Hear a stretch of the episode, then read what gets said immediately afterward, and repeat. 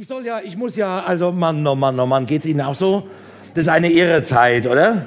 2016, die Welt ist aus den Fugen und jetzt soll ich die ganze Welt so in zweieinhalb Stunden.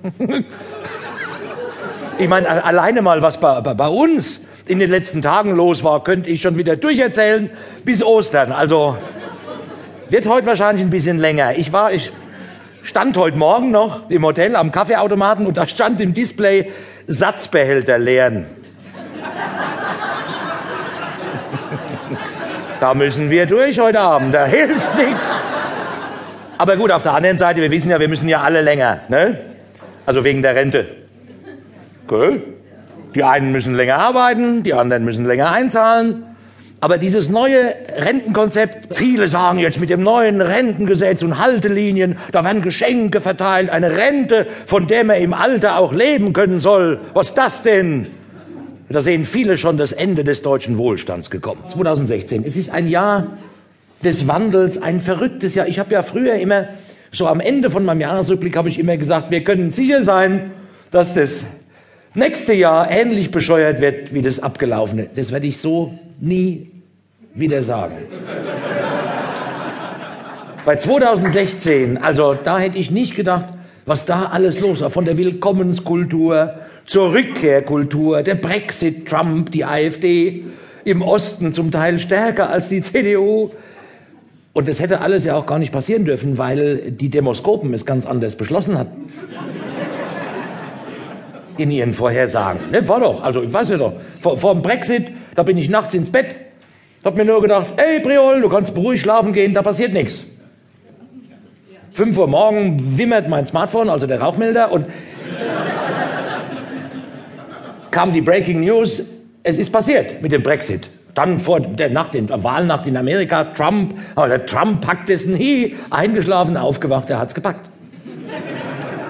Das ist die Meinungsforscher. Da gab es in diesem Jahr auch einen schlimmen Zwischenfall, weil bei Infratest DIMAP wurde eingebrochen und sämtliche Wahlprognosen bis 2025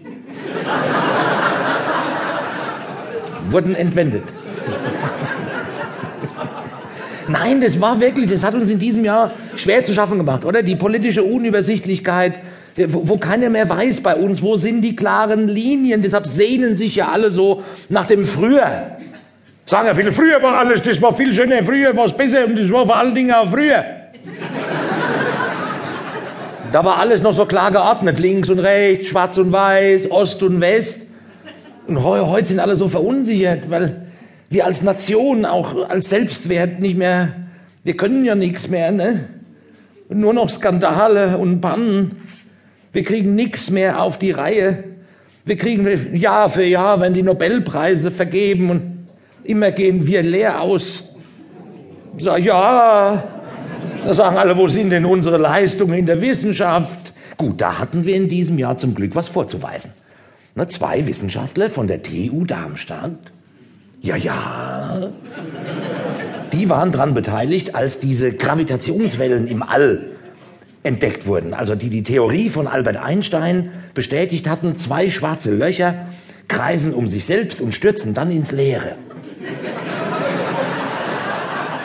Und da haben die Darmstädter Wissenschaftler gesagt, das kennen wir, nennt sich bei uns.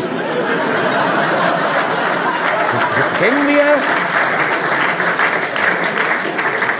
Nennt sich bei uns Fraktionssitzungen von CDU und CSU. Aber ansonsten sagen alle, ja, es ist doch alles so kulturell, kriegen wir nichts mehr auf die Reihe. Haben gesagt, langsam, Freunde, dieses Jahr beim Eurovision Song Contest haben wir den Platz vom letzten Jahr verteidigt.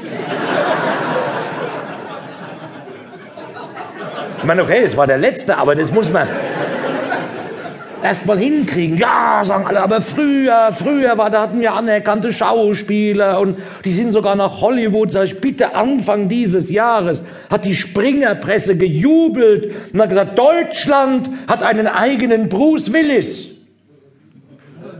Ja, weil ein Tatort es nach 30 Jahren wieder in die Kinos geschafft hat. Es kamen kaum Zuschauer, aber egal.